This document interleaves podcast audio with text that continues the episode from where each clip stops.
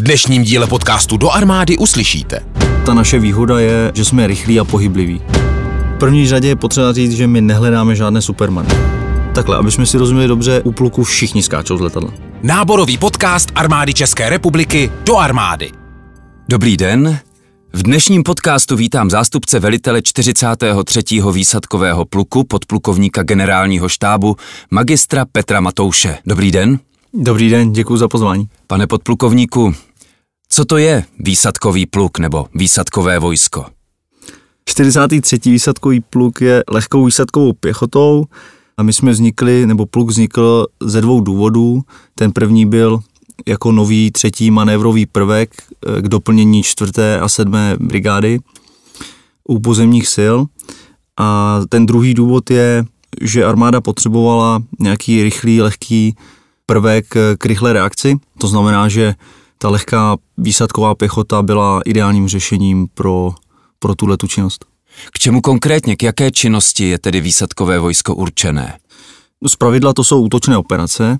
Ta naše výhoda je vlastně, že jsme rychlí a pohybliví. To znamená, že my můžeme být nasaditelný jako praporní úkolové uskupení nebo jako ten celek ve velmi krátkém čase, což znamená do 48 až 72 hodin, vždy záleží na, na tom úkolu.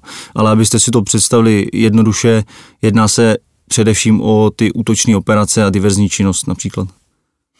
Kdy výsadkový pluk vznikl? Už zmínil jste, že vznikl jako podpora pozemního vojska?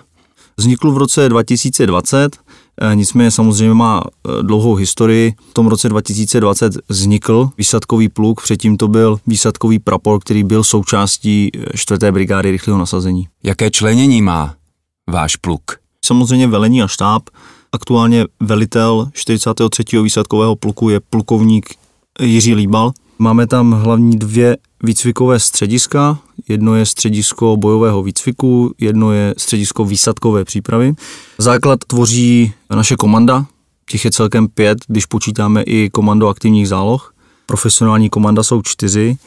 A potom tam máme bojovou podporu, což je středisko bojové podpory, kde máme naše odstřelovače, průzkumáky, dneska se říká drony, ale jsou to bezpilotní prostředky, ženisty a další, další typy takových malých, řekněme, specializovanějších jednotek. Máme tam středisko zbraní a potom máme středisko zabezpečení velení, zdravotnický odřad a středisko logistického zabezpečení. U toho zdravotnického odřadu máme takové specifikum pluku, máme to pouze my a speciální síly.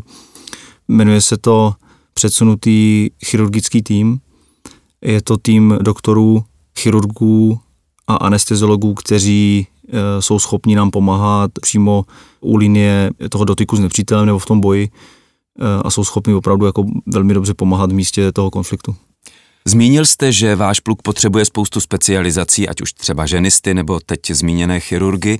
Jakým způsobem cvičí spolu jsou neustále spolu, nebo jakým způsobem probíhá ten, ten výcvik a ta koordinace? Mm-hmm, já bych to tam rozdělil jako na dvě části, protože, jak jsem zmínil předtím, když ten pluk vznikal, tak vznikal ze dvou důvodů. První je to eh, jako třetí manévrový prvek k těm dvou brigádám.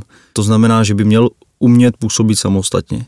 50, 60, možná až 70% času ty jednotky cvičí sami a cvičí tu svoji odbornost, kterou potřebují k tomu výkonu u toho pluku.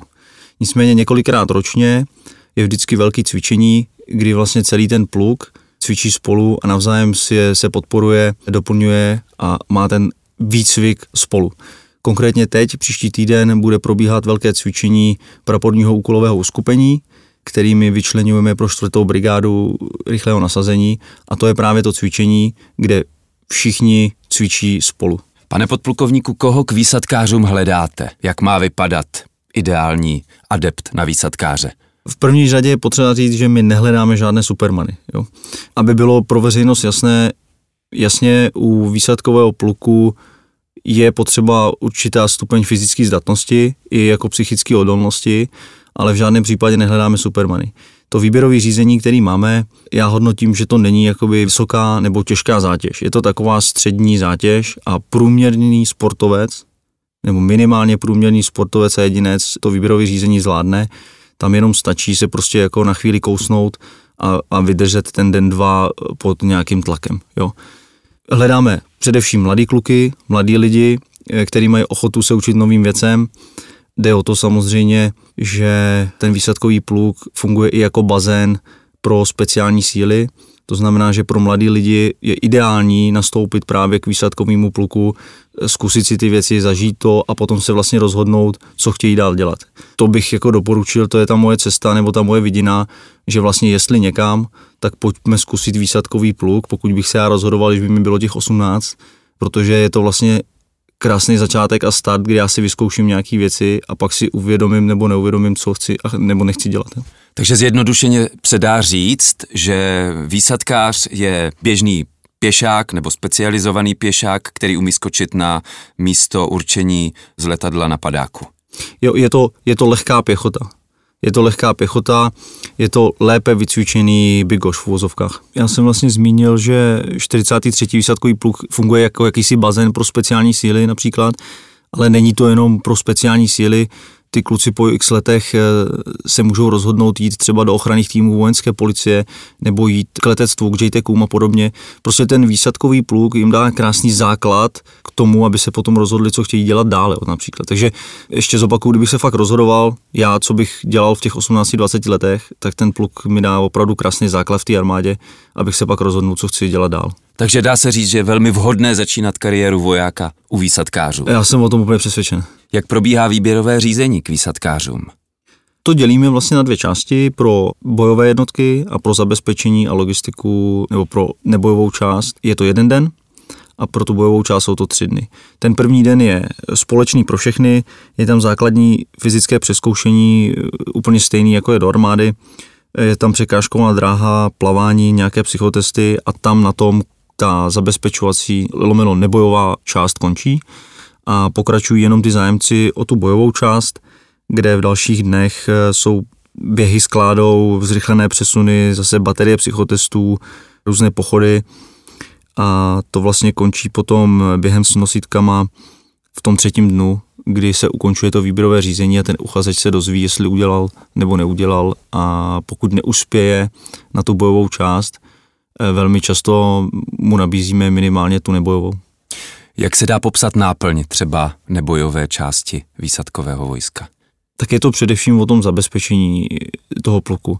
To středisko zabezpečení velení, ve to jsou lidi, kteří eh, zabezpečují hlavní místo velení nebo taktické místo velení, potom ta logistika, to jsou takové ty základní věci jako pohonné hmoty, proviant, voda, podobně. Ty bojové součásti jsou samozřejmě potom vytvářeny na základě toho úkolu, kdy se staví nějaké bojové úkolové uskupení a to vždycky záleží, co je to za typ úkolu a podle toho postavíme velikost a potom k tomu ty přičleněné prvky nebo jednotky, které to komando podporují. Jsou nějaké všeobecné požadavky na výsadkáře? Já bych určitě řekl, že k té bojové části je potřeba určitá houževnatost, něco vydržet, ta fyzická znatnost být minimálně průměrný, ale být připraven na to, že je potřeba prostě občas v uvozovkách zadřít a bohužel ty těžké batohy k tomu patří. Co se týče těch výsadků, tak samozřejmě tam se předpokládá z té psychoroviny, že nebudu mít strach z výšek, eh, budu mít trošku odvahy k tomu, abych skočil z toho vrtulníku nebo letadla. Na druhou stranu jsou tam jedinci, kteří z těch výšek strach mají, ale umí to sami v sobě překonat a prostě z toho letadla nebo vrtulníku vyskočit. Jo. Máte ve svých řadách i ženy, výsadkářky? Ano, ženy máme. Ve většině případů jsou právě na těch zabezpečovacích jednotkách. U těch bojových součástí se nám to moc neosvědčilo nebo neosvědčuje, nicméně jsou případy a výjimky, kdy to funguje. Jo? Takže já když to řeknu v procentuální míře, až 95% žen je na zabezpečovacích jednotkách. Kolik konkrétně se dá říct, že je těch zbývajících 5% žen, které skáčou z letadla? Takhle, aby jsme si rozuměli dobře, u pluku všichni skáčou z letadla. Takže i zabezpečovací jednotky, i ty ženy, ženy, muži, je to úplně jedno, všichni skáčou z letadel a. Jo, všichni jsou na funkcích, kde je nutný být výsadkový. Ten důvod je takový, že i někteří na štábu nebo na logistice mohou být zasazeni právě s tou bojovou jednotkou, nebo někteří specialisti, kteří nejsou třeba na bojových částech, ale jsou právě na logistice nebo na jiných součástech útvaru, tak musí být připravený s tou bojovkou k tomu nasazení. Jo?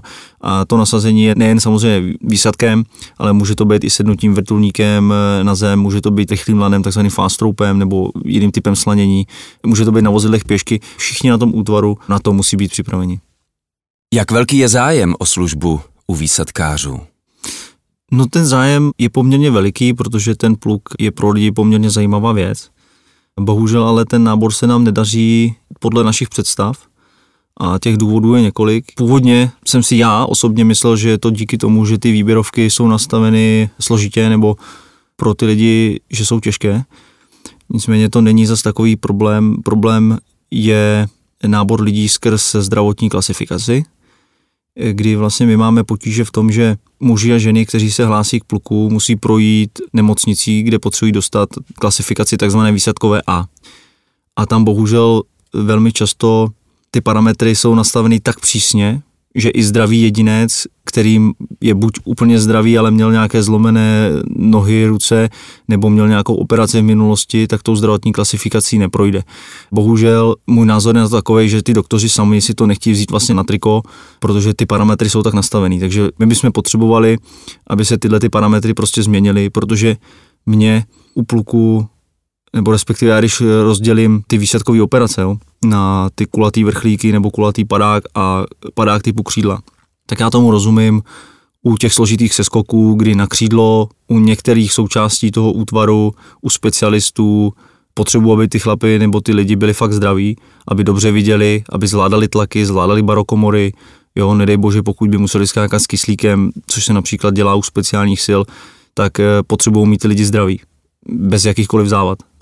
Ale u těch normálních jednotek, kteří skáčou na kulatým paráku, což se teď týká i mě, tak tam ty lidi nepotřebujete mít zdraví jako supermany. Jo. To jsou prostě normální kluci, kteří prostě musí jenom skočit z toho letadla a dopadnout na zem a ta fyzická aktivita kolem toho je daleko jednodušší, než třeba pět dní tahat někde batoh v lese.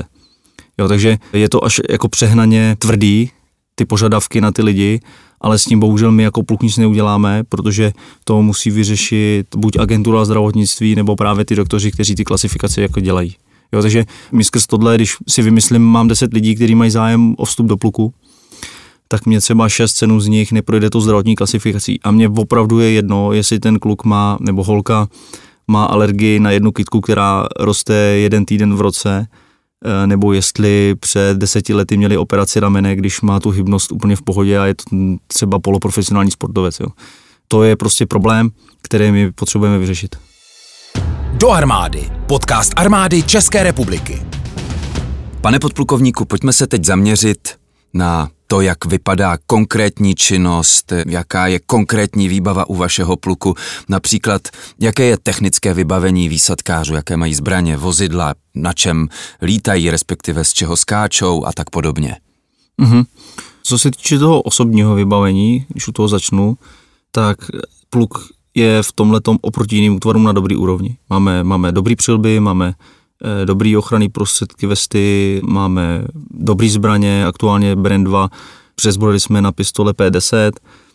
To materiální vybavení jednotlivců je, říkám, oproti jiným útvarům na dobrý úrovni. Samozřejmě tam jsou určitý mezery, který je potřeba zlepšovat, ale obecně ta, já řeknu, velká pětka, což je přilba, vesta, spojení, zbraň a noční vidění, to je prostě v pořádku a s tím můžeme pracovat, s tím, co máme. V čem zaostáváme, jsou ty těžké zbraně, kdy my jsme pořád, bohužel, na zbraních ruský provenience, kdy my potřebujeme přezbrojit na zbraně západního typu, protože díky konfliktu samozřejmě, který teďka všichni vnímáme, my nejsme schopni dostat třeba i některou munici do těch zbraní už a podobně. Týká se to granátometů především, ale ty zbraně jsou prostě zastaralé a my potřebujeme eh, ty zbraně modernizovat a mít nové. To se stejně tak týká i lehkých útočných vozidel. My aktuálně používáme Land Rover, který má označení Cayman. Jsou to staré vozidla, už jsou prostě ve stavu, kdy ta poruchovost je na takový úrovni, že bohužel eh, potřebují odměnu. Aktuálně pluk poptává lehké útočné vozidlo, teďka k tomu je výběrové řízení, takže bohužel jako komentovat to nemůžeme, ale čekáme na to, že bychom mohli dostat nové, nové vozidla a zbraně. V tom skutečně jako pokulháváme v těch věcech. Plus další věc ta je ta infrastruktura. Ono se to v letech velmi zlepšuje, zlepšilo se to hodně, ale bohužel furt eh, ta infrastruktura není na úrovni, na který potřebujeme a část útvaru nebo některé součásti bohužel musí bydlet v nějakých alternativních řešení i mimo naše kasárny. Jo. Takže tam potřebujeme pořád ještě na to tlačit. Jak vypadá konkrétně zázemí výsadkářů? No, představte si to jako standardní budovy s několika patrama, kdy vlastně tam jsou ubikace, kterými říkáme týmovky. To jsou kanceláře vždycky pro ty jednotlivé družstva. Dále potom mají eh, vždycky nějaké společenské místnosti, kde si třeba plánují nebo tam probíhají jejich eh, interní aktivity, máme dole zbrojní sklady nebo jsou i v jiných budovách. Prostě jako, je to úplně stejný jako klasicky na jiném útvaru, v, to se, v tom se nic nemění. Aktuálně samozřejmě bohužel prostě jsme v improvizovaných podmínkách, protože stavíme a potřebujeme stavět a dalších x let budeme. Kde konkrétně je dislokován váš pluk? V Chrudimi. Přesnou adresu si můžete dokonce najít i na mapách CZ. Je v okolí Chrudimi nějaké speciální cvičiště nebo kam až vyrážíte na výcvik, ať už eh, vojenský, logistický nebo parašutistický? Pluk má naštěstí eh, i svoje prostory kolem Chrudimi. Máme svoji vlastní střelnici, máme i svoje vlastní cvičiště, eh, které je v dojezdové vzdálenosti, prakticky tam můžeme jezdit každý den, kdy chceme. Ale zároveň cvičíme ve všech vojenských prostorech po České republice, my především v Hradišti nebo na Boleticích kde probíhá parašutistický výcvik. Všude, po celé České republice. Velmi často skáčeme v Chrudimi, to si určitě místní, toho si místní všímají velice často, ale používáme i dopadové plochy ve všech vojenských prostorech a používáme i dopadové plochy v civilním prostoru. Zrovna tento týden jsme skákali na rozkoši. Má výsadkový pluk i jednotku aktivní zálohy? Má. My máme, jak jsem zmínil, ty čtyři profesionální komanda, plus k ním je páté komando aktivních záloh, které má svoje vlastní výběrové řízení. Je to poměrně unikát v České republice, má to možná tak tři, čtyři jednotky v České republice, kde existuje výběrové řízení pro aktivní zálohy. Pardon, není to unikát, je to ne tak častý jev. Ty naše aktivní zálohy fungují ve dvou, jak to říct, směrech, oblastech, nebo mají dvě, dva hlavní směry. Jeden je, že mohou fungovat samostatně, ale zároveň mohou doplňovat ty naše jednotlivé komandy v případě potřeby. Pane podplukovníku, v čem se výsadkový pluk liší od speciálních sil? To je skvělá otázka. Já poměrně dlouhou dobu vnímám to, že u veřejnosti existuje taková zvláštní zkratka, že výsadkáři se rovná speciální síly a jako není tomu tak. Jo. Protože já jsem sloužil 601. skupiny speciálních sil, tak ty rozdíly jsou úplně obrovský. Za prvý chrudimští výsadkáři nebo my jako 43. výsadkový pluh, my patříme do pozemních sil. Jo, my jsme třetí manévrový prvek, buď to fungujeme samostatně nebo jako doplnění těch brigád, jak už jsem zmínil, a nemáme se speciálníma silama vůbec nic společného. Ano, my můžeme plnit nějaký podobný nelistejný úkoly, pokud k tomu jsme vycvičení, ale speciální síly jsou samostatným druhem vojska. Jo, když, to, když to úplně zjednoduším, tak máme nějaký pozemní síly, kam my patříme, máme vzdušní síly, což je letectvo a další typy útvarů a máme speciální síly. Takže my vlastně vůbec nezapadáme do té struktury speciálních sil. Jo. To málo kdo ví, moc se o tom nemluví, ale je to prostě jiná věc. U speciálních sil se může a věnuje se spoustu času jednotlivcům a takzvaně ten výcvik se provádí do takzvané excelence, kdy vy jste opravdu chirurgickým nástrojem, něco jako neurochirurg, když operuje mozek, tak to dělají speciální síly. Je to jeden z jejich e, takových, jakože nechci říct privilegií, ale vy máte prostě ten luxus toho času pro ty jednotlivce a máte na to ty prostředky a peníze. Oproti tomu pluk je masa lidí, je to něco, co je dobře vycvičené, ale vy tam nemáte čas ani prostor cvičit to do té excelence. Jo? Takže ten rozdíl je v tom, že ten výsadkový pluk je kvantita lidí, kterou já potřebuju někam vysadit, řekněme třeba na kopec, rychle, držte ten kopec do příjezdu hlavních sil nebo do příjezdu speciálních sil nebo někoho. Kdežto u těch speciálních sil je to fakt specifický v tom, že už si hrajeme jakoby, nebo už je to na hraně takového toho, kdy mohou provádět tu průzkumnou činnost lomeno až spravodajskou činnost, ty útoční operace jsou postavený ve směs na tom, že my si vybíráme čas, my si vybíráme místo, my si vybíráme kdy, protože na to máme ten prostor, informace a podobně. U toho pluku to tak není. Jo? Říkám, mohli bychom mít partnerem pro ty speciální síly, dává to logiku. Určitě, když speciální síly potřebují obsadit nějaký kopec, perimetr, podržet něco, k tomu sloužíme my jako výsadkový pluk ale jsou to úplně rozdílné světy a úplně rozdílné jednotky. Takže může se tedy stát, že když někdo vnímá to, že půjde k výsadkářům, že je zklamán? To se může stát. Že to nejsou speciální síly? Jo, to se může stát a zase vysvětlím proč. Například ty útočné operace, anglicky tomu říkáme direct actions, to není výsada speciálních sil, to můžou dělat normálně lehká, střední i těžká pěchota, takové to Eh, my tomu říkáme CQB, boj v zastavených oblastech, boj o budovy a podobně, nebo v budovách. To prostě dělají všichni. Tak jak vlastně my se prezentujeme a i potřebujeme se prezentovat, je, že my samozřejmě ukazujeme tyhle činnosti. A tam bohužel někdy vznikne taková zkratka, že lidi mají představu, že přijdou k výsadkářům, cvičí v budovách, dělají takový ten boj v zastavených oblastech a necvičí nic jiného. Potom vlastně přijdou, zjistí, že je to trošku jiná práce, než na kterou se dívají na YouTube a podobně a jsou trošku zklamaný. Jo. Takže je dobrý jako říkat těm lidem, hele, pojďte k nám, výsadkář dělá ABCD, ale není to jenom to hezký, je to i o tom, že jo, vy budete chodit do služeb, vy budete chodit do autoparků, vy budete se muset starat o ty svoje věci a podobně. To trošku u těch speciálních sil odpadá, protože na to tam ty bojovníci fakt čas jako nemají. Jo? U speciálních sil, když jsem to nastoupil, tak první třeba dva roky, my jsme neřešili žádnou byrokracii, my jsme neřešili žádný tyhle ty věci proto, protože my jsme fakt jenom cvičili. Jo? To u jiných útvarů a ani u výsadkového pluku prostě není. Jak vás přijalo vedení výsadkového pluku, nebo jak vás přijali všeobecně výsadkáři jako někoho, kdo přišel od speciálních sil? Já bych úplně nechtěl hodnotit sám sebe, ale to, co vidím a na, na co koukám, je, jak přijali našeho velitele. Toho přijali velice dobře a ten důvod je, že on byl celou dobu u 4. brigády rychlého nasazení a potom, když šel do Prahy, tak byl stejně součástí výsadkového vojska tudíž těm, těm věcem u toho pluku byl blízko, spoustu věcí zařizoval právě on, takže jeho přijali velice dobře, ještě navíc eh, se s ním znali. Co se týče mě, nehodnotím to, to musí zhodnotit někdo jiný, ale to, co si myslím, je, že čas od času není od věci, kdy k těm útvarům obecně přijde někdo zvenku a může přinést eh, jiný pohled na tu, na tu danou věc, jo. protože ty útvary v armádě velmi často žijí v takzvaných jako takových svých bublinách, Eh, tomu tak říkám já, eh, jsou v bublinách. Já bych to taky nevěděl, kdybych z toho Prostějova neodešel. Pro mě, když jsem byl v Prostějově, to bylo, neexistuje nic jiného. Já jsem tady u 601 a vlastně zbytek armády mě nezajímá. Díky tomu, že já jsem šel do té Prahy nejdřív a potom teď je do Chrudimy, tak je, je, je to skvělá věc vykouknout z té bubliny a zase do jiný bubliny přinést prostě něco jiného. Takže dá se říct, že výsadkáři to vnímají jako pozitivum když mají po boku někoho, kdo přišel třeba od těch speciálních sil a může tomu vnést jiný pohled. Já bych to řekl takhle. Když to zobecním, tak vždycky všude, kdekoliv, týká se to jakýkoliv útvaru, týká se to podle mě celé společnosti.